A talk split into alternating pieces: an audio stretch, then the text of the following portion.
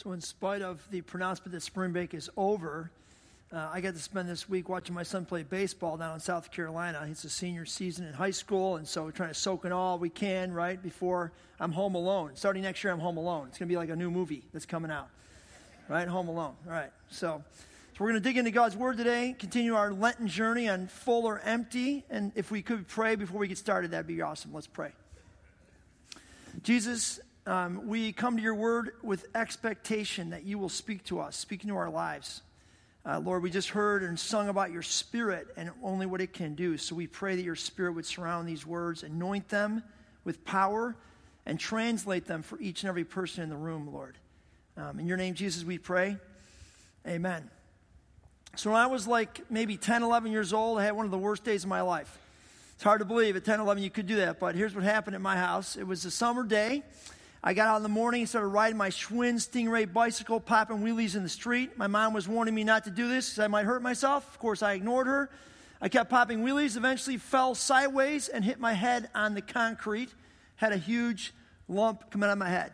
I've hit my head a lot of times in my life. So, um, so I went in the house, got that iced up. Uh, not too long after that, I thought, well, you got to get back on the bike, right? You can't let falling off the bike once put you down. You got to get back on. So I got back on the bike, and I saw that my little sister and her friends were walking along the road. So I thought it'd be kind of cool to ride at them really quickly and swerve at the last minute and see what the reaction would be. So I did this a couple times, and I got the reaction I was hoping for a lot of screaming, yelling, pandemonium. And so I decided to ride a little closer, but I underestimated my speed, and I swerved too late, and my handlebar hit my sister in the mouth and tipped her right over. And my mother yelled, Jeffrey, get in here, go to your room. Strike two. So then it was lunchtime. I came out of my room, got at the lunch table, and uh, my brother Scott was sitting next to me. I thought every time my mom, my mom turned her back, I would give him a little shot, like under the table, you know, little punch, a little punch, just trying to irritate him. And eventually I punched a little too hard, and somehow the table jittered wrong, and the milk all spilled all over the table. And once again, my mother said, Jeffrey, get in your room. So down to my room I went, hung out there for a little while, eventually ended up in the backyard with a golf club in my hand. Just hitting like little nine iron shots, these little lofty shots. You know, my mom's yelling out the window, You better watch, you're going to break a window. I'm like, Mom, it's a nine iron. Come on. Boom, right in the window where she was yelling out. Broke right through the window and lands in the bed behind her. She yells out the window, Jeffrey, wait till your father comes home. This is not good news. My father's six foot four, 220, 30, 40 pounds. I'm 11. This is not going to go well for me. So my father pulls in the driveway. I decide I'm going to go out and get some brownie points. So I go out. He comes through the front door. I go out the garage door, start picking up all the toys in the yard, trying to get everything cleaned up. Get to the last possible thing. It's a, it's a beach towel. And he's, my dad has put his car on top of the beach towel. So I'm pulling and yanking in this thing. It won't come loose. But I've seen my dad put the car in neutral before and just roll it down the driveway. So I figure if I just get in the car and roll a little bit forward and stop it, it'll be good. Now, this is back in the days of power brakes. This is like in the 60s, right? 60s and early 70s. And so I have no idea that when I do this, the car's going to keep rolling. So I get in the car, I put it in neutral. I can barely see above the steering wheel. I start hitting the brakes, and it continues to pick up speed. I'm like, oh no, oh no. I'm heading for my mom's car, which is parked in the garage yeah, you can imagine what happens. There's, a crash, a loud noise. My dad comes out and stands there like this. Really? Really? Jeffrey, get in your room. Now I'm in my room thinking, oh man, I am dead. It is over. My life is going to end right now. My dad comes in, this huge man sits next to me in the bed. He says, Wow, you've had kind of a rough day, haven't you? you could say that, Dad. He goes, Well, before we talk about the kind of consequences of your behavior, I just want you to know that I love you and nothing can change that. No matter what you've done, I always will love you. You'll always be my son. Now, that day, my dad put his heart on display. Right? That day, I understood, not just in my head, but in my heart, in my whole being, that my dad really loved me. The fact that he didn't kill me in that moment told me a lot, right? My dad put his heart on display. It was amazing. So today we take up this story, a very well known story. If you've read the Bible before, maybe even haven't read the Bible, it's a well known story. It's a story of these two lost sons. But it's really a story about the heart of the Father. It's really a story where Jesus tries to, through this story, put the heart of the Father on display for his audience. Now, who's in his audience? Well, let's check it out. Large crowds were traveling with Jesus. Now, the tax collectors and sinners were all gathered around to hear him, but the Pharisees and teachers of the law muttered, This man welcomes sinners and eats with them. So Jesus has a mixed audience, right? There's a bunch of crowds. He's been putting the heart of the Father on display through his life in the flesh for people to see.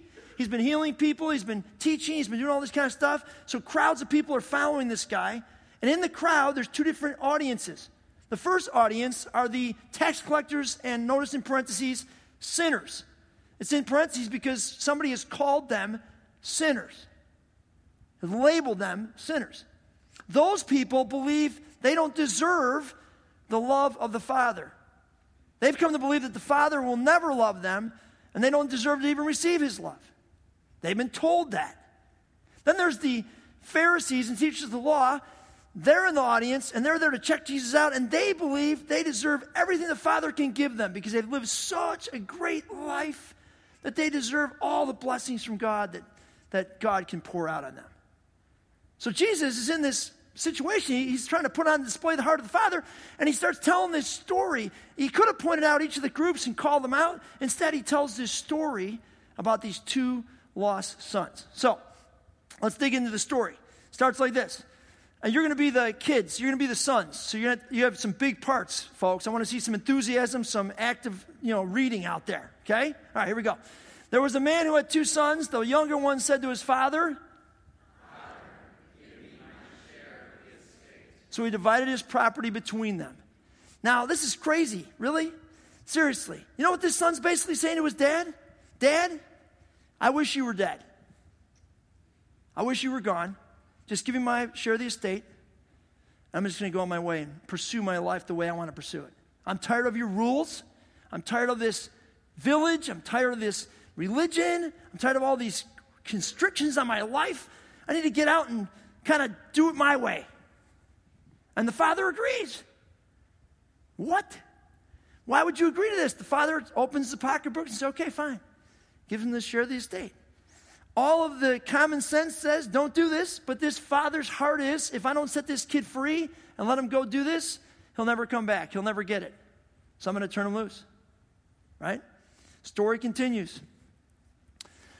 Not long after that, the younger son got together all that he had, set off for a distant country, and there squandered his wealth in wild living. Well, the distant country is not so distant. I'll show you the map here. He was probably where that red dot is in that area, and he went to probably the area where Hippus is, which is where the cities of the 10 cities of the Decapolis were located. This was, these were Gentile cities where all kinds of crazy stuff went on. They were the complete polar opposite of life in Capernaum. Capernaum was little houses, little narrow streets, family and community. The Gentile world was giant markets, all kinds of stuff available to you to, you know, sow your wild oats, right? So he goes to the opposite end of the world. Let's go back to our verse. And it says there, in this distant country, he squandered his wealth in wild living. His goal was to get as far away as possible from his father's house and his father's way of life. Right? So he squanders it all. Goes crazy. Now, the wild living part, I guess you can use your imagination. Some people say that it was prostitutes. Some people say it was just buying a lot of stuff. In the Gentile world, if you bought a bunch of things and had some the right clothes and the right stuff, you were considered to be really great. So most likely he just spent like a madman, right? Squandered it all. Let's keep going. After he'd spent everything, there was a severe famine in that whole country, and he began to be in need. So he went and hired himself out to a citizen of that country who sent him to his fields to feed pigs. He longed to fill his stomach with the pods that the pigs were eating but no one gave him anything. Now, think about this. You grew up in a Jewish village where Leviticus says this pigs, don't even touch them, don't eat them, don't go near them. And you go as far away from your father's house as possible to this distant country. And after you've lost everything, squandered all your wealth, all your possessions, you end up feeding pigs. Have you ever been around pigs? I have. I knew a pig farmer in Minnesota Uh, he asked me to come speak at his church out there. So I went out there and he said, You want to go to my pig barn? I said, Sure. He said, Okay, well, we got to go into the, the barn. We have to take off all of our clothes and take a shower on the way in. Seriously. Even your glasses, he said, Don't take them in with you. because you can't get the smell off. Took everything off, changed into this whole different outfit. We went into the pig barn. I'm not kidding you, my eyes watered from the stench. It was brutal, brutal stench. It was everywhere. You couldn't get away from it. And the pig food was all mixed in the mud. Just kind of these pigs were just like lapping up mud and food. It was it was like disgusting. And then when we left, we had to take off all the clothes we had on, shower again, put our clothes back on, and get out of there. So imagine this son who had this life going in this little village of Capernaum is now feeding the pigs and longs to eat the pig food off the ground that's all mixed in the mud in this smelly, stinky, dirty place. Goes against everything he stands for. He's desperate. He's gone as far away from his family and his father as possible. Let's keep reading. When he came to his senses, he said, Here we go, your part.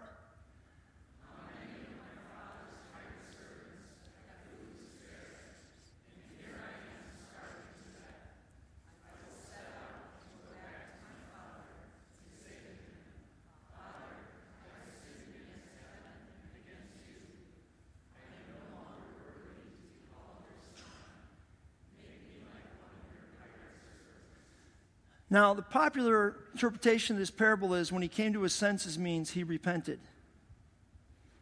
That's not what the Greek word means. In fact, it only appears one other time in the New Testament. In the book of Acts, chapter 12, when Peter is freed from jail by the angels, it says when he came to his senses, realized where he was, that it wasn't a dream, right? So, this guy, a better translation would be when he came to himself, when he looked in the mirror and got smart about where he was, when he took an interest in himself and realized, what am I doing slopping around with pigs? He cooked up a scheme to get back in his father's good graces. He knew the rules. The rules said if you left your father's home, squandered all your wealth with Gentiles, you would not be welcome back to your village. He had shamed his father. He had made a fool of his family. He had made a fool of his village. There was no way back, so he had to have a scheme. What was his scheme? Well, he figured if I can just offer myself to come and work and pay back the money, then I'll get back to the good graces of my people in my village. It's a scheme. It's not repentance, right?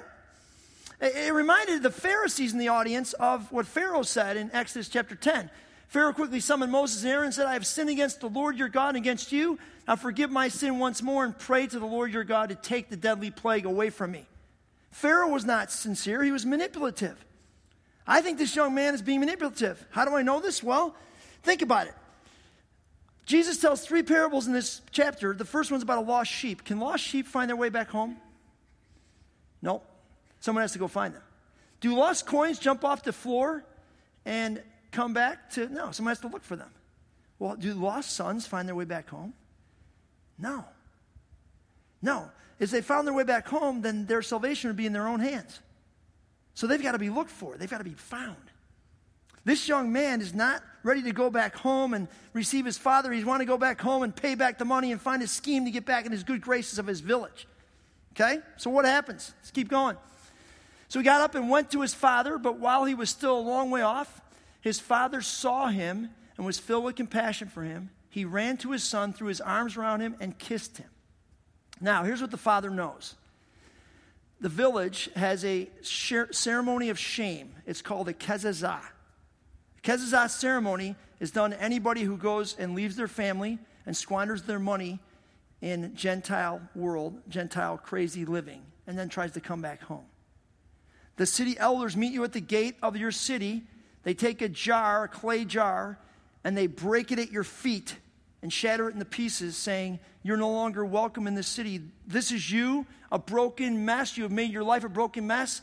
You're not welcome here. You're not, willing, you're not welcome to come in here. You're not welcome to relate to us. You're not willing to worship with us. You're cut out. You're cut off. So the father knew that if his son reached the city gate, the elders would gather and they would crash that pot, and that would be the end. He'd be cut off forever. So, what does the father do? Even though he's been shamed and made a fool of by his son, he picks up his robes and he runs to his son outside the city gate, outside the village, and meets him on the road.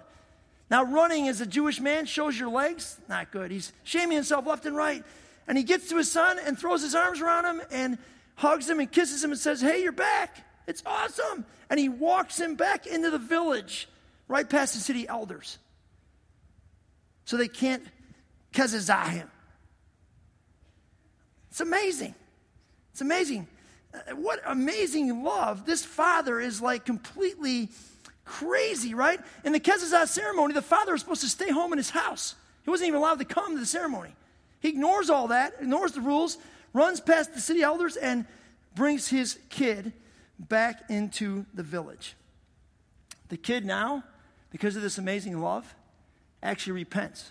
Notice this time he doesn't talk about being a slave, doesn't talk about working off the money.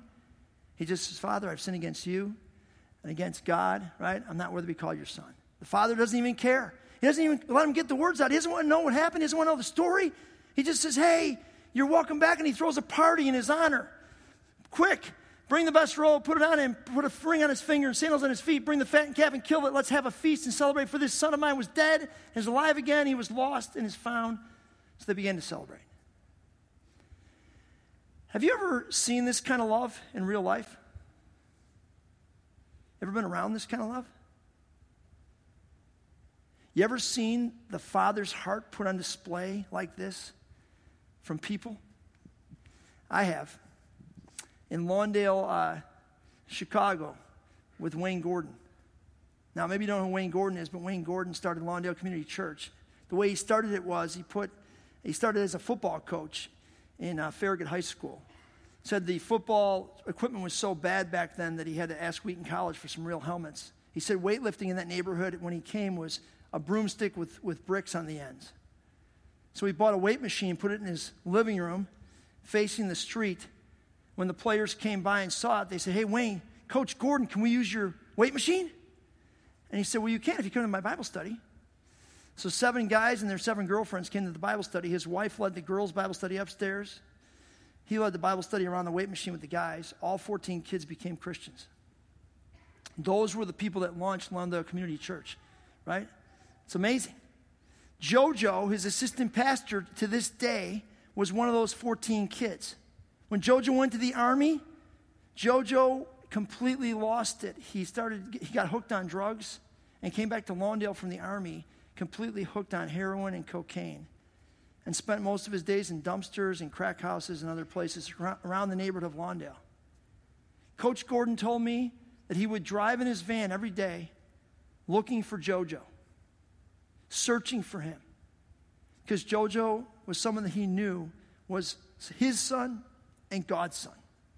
And when he found JoJo on the street corners and the dumpsters, wherever he found him, he rolled down his window and he would say, JoJo, I love you, and so does Jesus and then he would drive away. He wouldn't roll down his window and say, Hey, Jojo, you deserve what you got. Look at you. You know, you got to get your life straightened out. No, I love you, and so does Jesus. When Jojo crawled in a bathtub several months later to try to take his own life, slit his wrists, when he woke up in the morning, he knew where to go. He went to Wayne Gordon the guy whose arms were open on the road, saying, Welcome home, JoJo. Welcome home. And I want to hear the story. I'm just glad you're home. I'm just glad you're home. Have you been in the far country? Have you done things you wish you hadn't done? Have you said things you wish you hadn't said? Have you thought things you wish you wouldn't have thought? I have. And here's the great thing my God has not shattered a pot at my feet and said, You're done, Klein. You're cut out. It's over. You got what you deserved. No. He's like this Hey, welcome home, Jeff. Welcome home. I got this. Right? It's, it's radical, scandalous love. It makes no sense. It's the radical, scandalous love that Jesus was going to put on display with his own life on a cross not long after this. Now, it'd be great if we could end the story there because that son's obviously lost, right? It's pretty obvious that he was messed up and lost. But what about the other son? There's a second son in the story who's just as lost as the first one. So when this son hears about the party going on, he comes and inquires about it. Look at this. And he asks the servant, What's going on? And says, Your brother has come, he replied, and your father has killed the fattened calf because he has come back safe and sound. See that Greek word, safe and sound? It's the same word as shalom. What the servant's saying to the brother is, Your brother's come back and he's whole again. He's back home. He's safe. He's sound. He's, he's shalom. He's restored to the community. He's reconciled to the father. This makes the brother furious. Why would he be furious? Well, think about it. He's already received his part of the inheritance, and now his father's spending the inheritance on this loser. Right? What the heck? And he's just furious. He's like, what's going on? And so look what happens. The older brother became angry, refused to go in, so his father went out and pleaded with him, but he answered his father.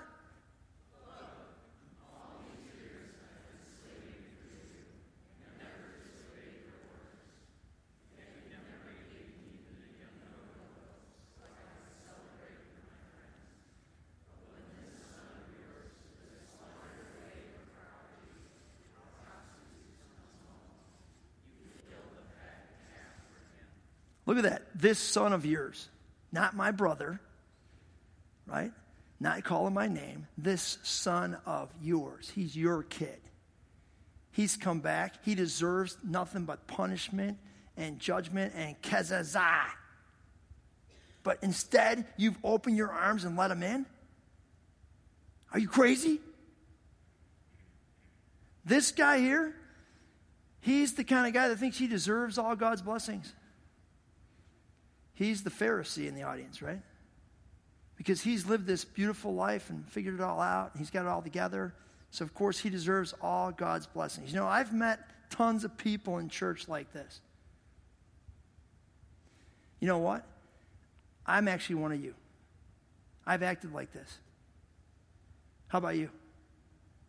I've looked down my nose at people out there who don't know what I know and thought they deserve punishment. They deserve to get hammered. In fact, I think there's a little bit of this in me.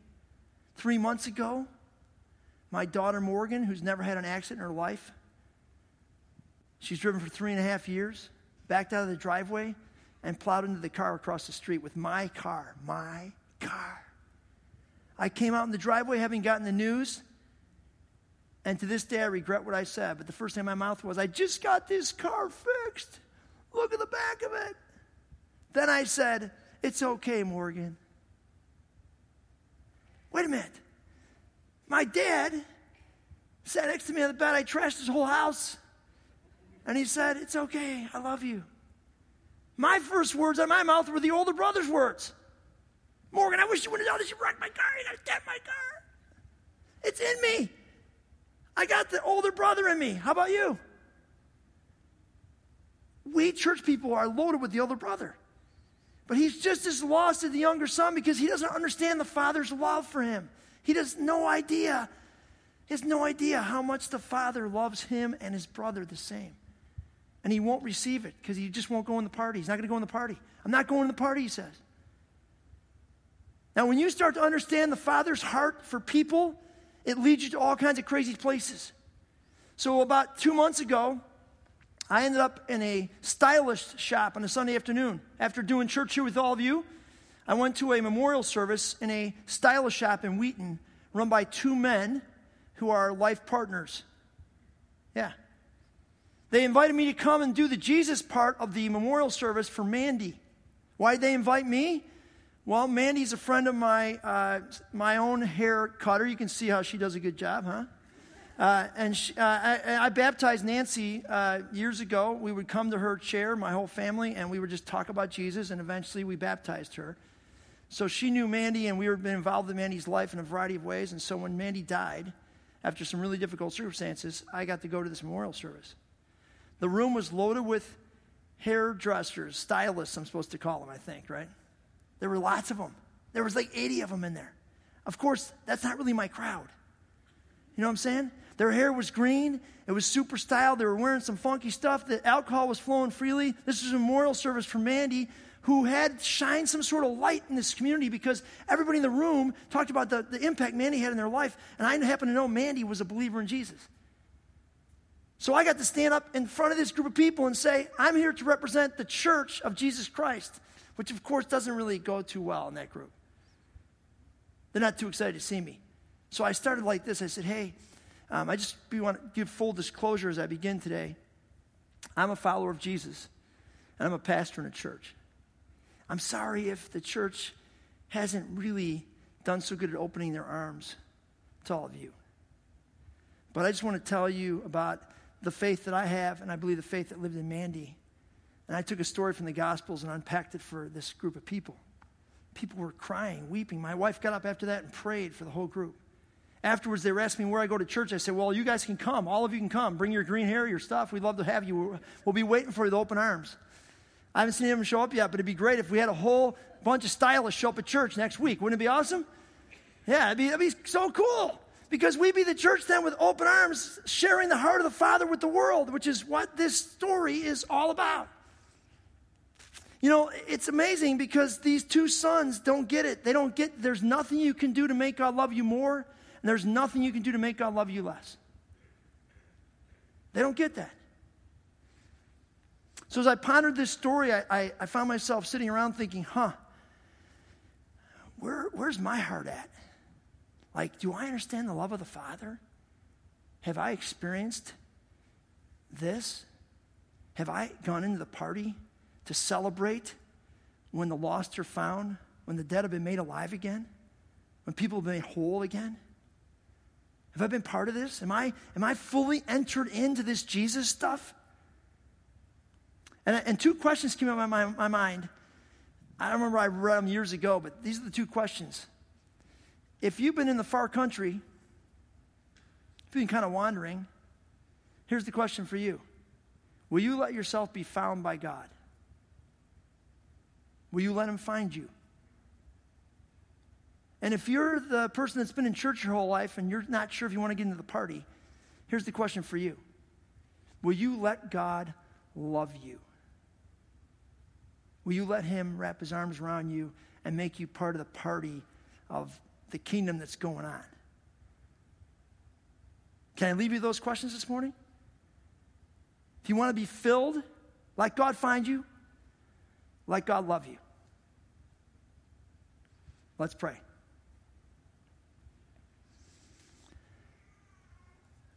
Jesus, thank you for coming and putting your Father's heart on display for us.